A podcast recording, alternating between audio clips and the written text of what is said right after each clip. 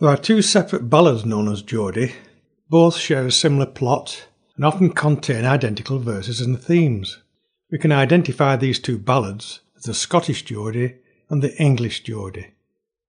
In today's podcast, I'll look at the Scottish ballad known as Geordie or The Lady of Gight. Along the way, I'll sing some tunes associated with the ballad and look at the background and printing history.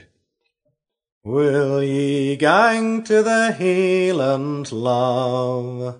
Will ye gang to the Hielands with Geordie? I'll take the high road if you'll take the low, and I'll be in the Highlands afore ye. I'd sooner stay on the bonny banks of Spey to see all the fish boats rowing than to go to the high Highland hills to hear all the black eye lowing.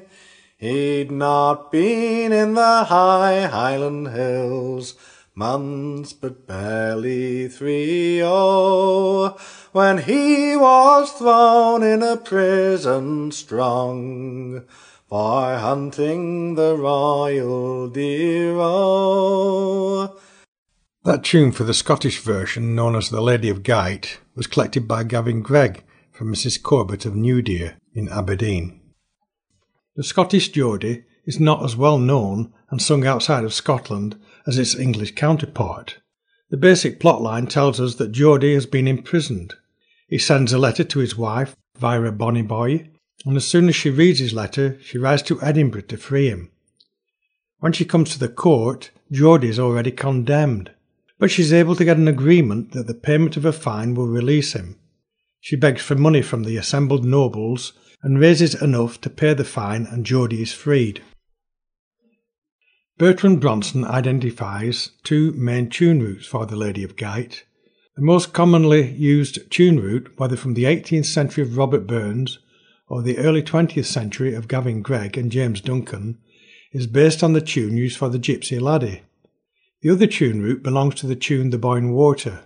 Both tunes are commonly used for the base of other ballad variants in Britain and North America.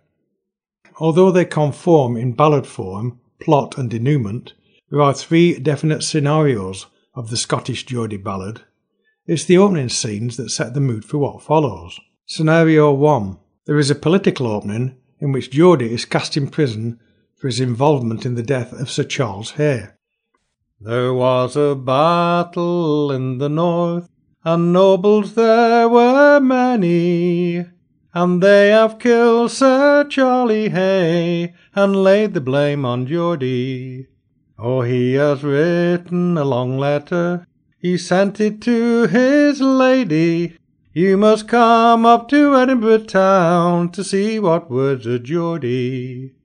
When first she looked the letter on, she was both red and rosy.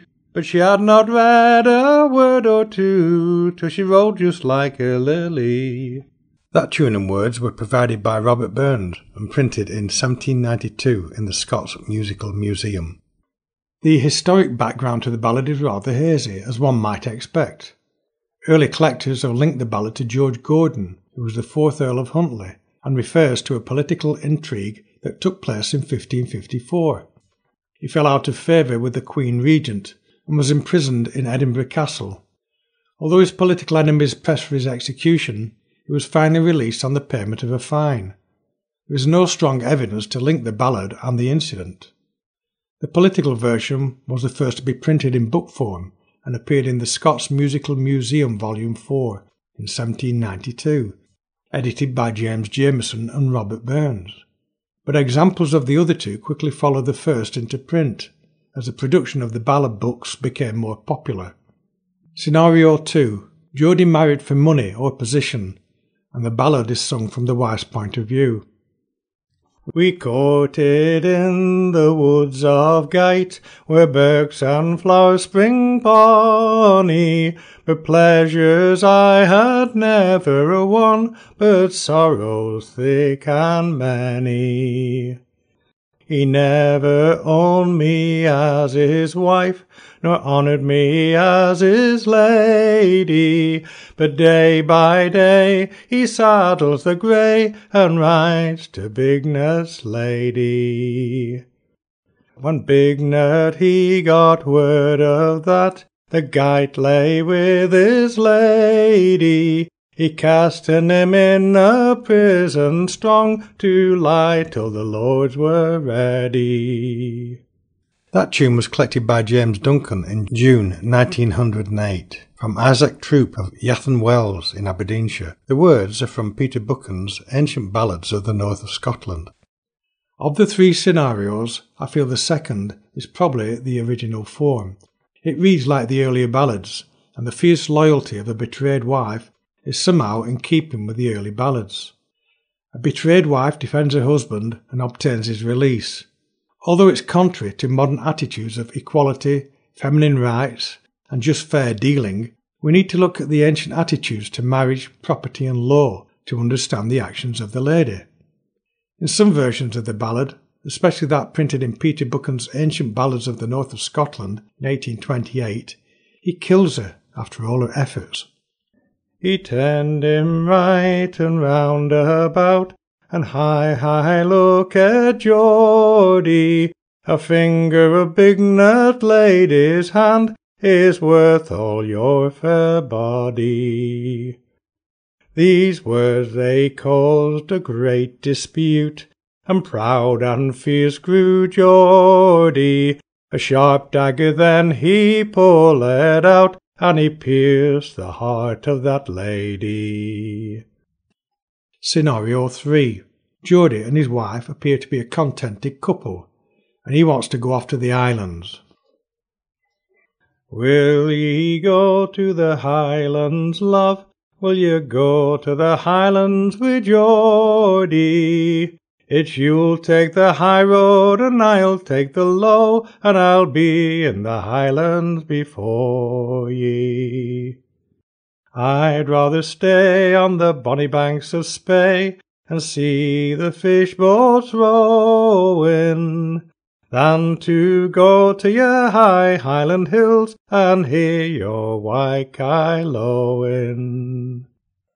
He had not been in the high Highland hills months, but barely three, oh, before he was cast into a prison strong for hunting the royal deer, oh.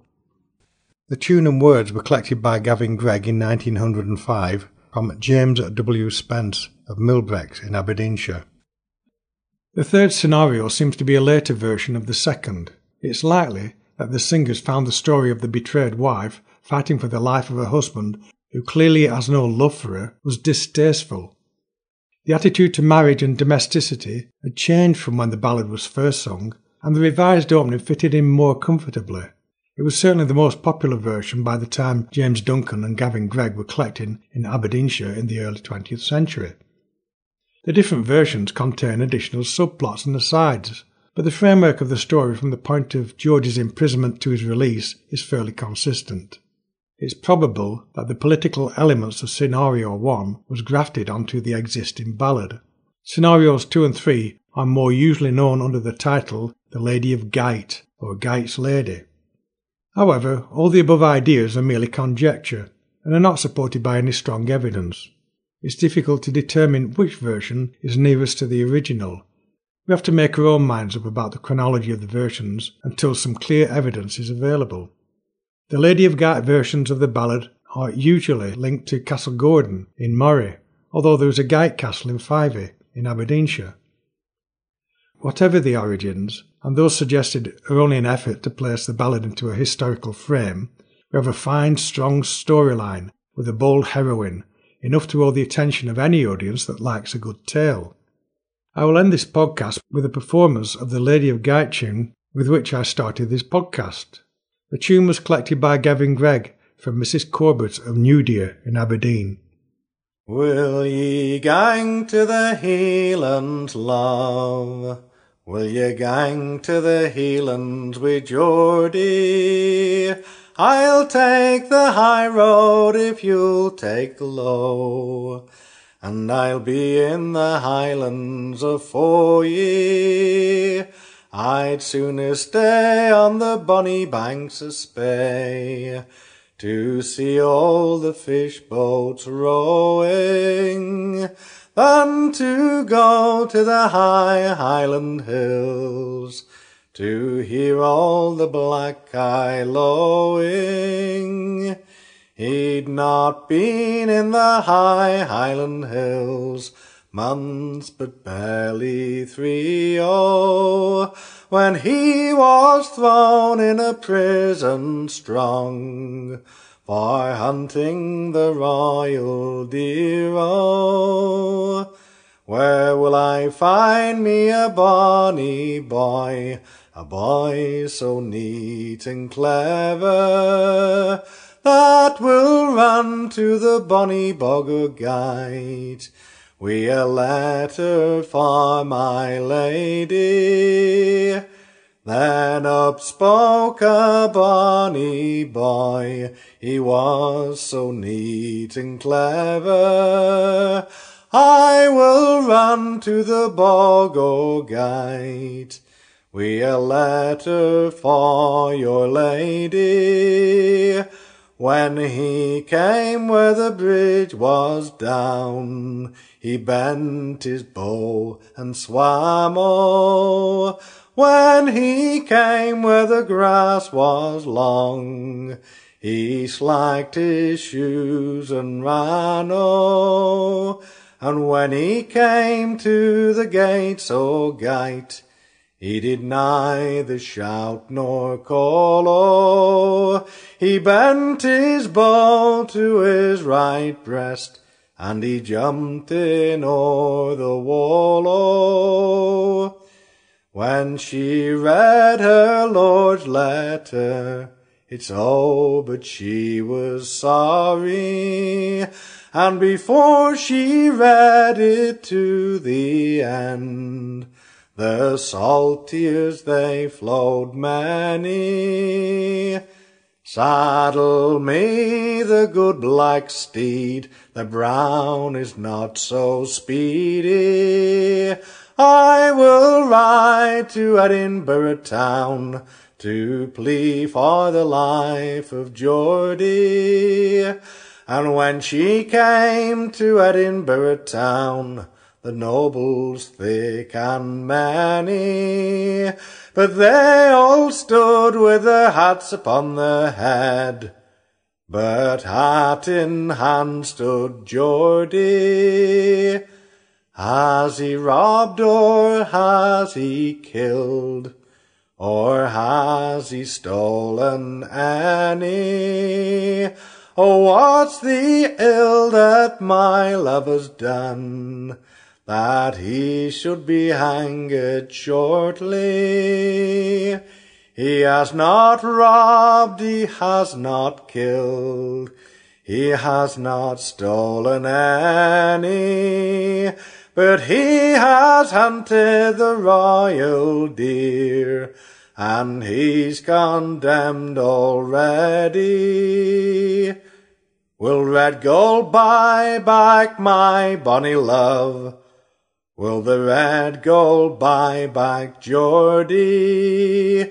If you'll pay down five hundred crowns, it will put the hat on Geordie. She's taken the mantle from round her neck, and oh, she spread it bonny. She took his hat into her hand, and she begged for the life of Geordie. Some gave crowns and some gave pounds, and some gave dollars many. The king himself gave one hundred crowns to put the hat on Geordie. She's taken up her bonny mantle, and oh, but it was heavy. she stole down five hundred crowns, saying, Put your hat on, Geordie. Then up spoke an Irish duke, and woe unto his body. I wish that Gight had lost his head. I might have enjoyed his lady. And now she's on her high horse sat. But oh, but she was saucy. Says a pox be on your wizen snout. Could you compare with Geordie? When she was in his saddle sat, and in behind her Geordie, there was never a bird so blithe in the bush as she was behind her Geordie. First I was mistress at Bonny Achondoon, next I was lady o' Craigie, and now I'm the good wife o' the bonny bog o' And I begged for the life o' Geordie.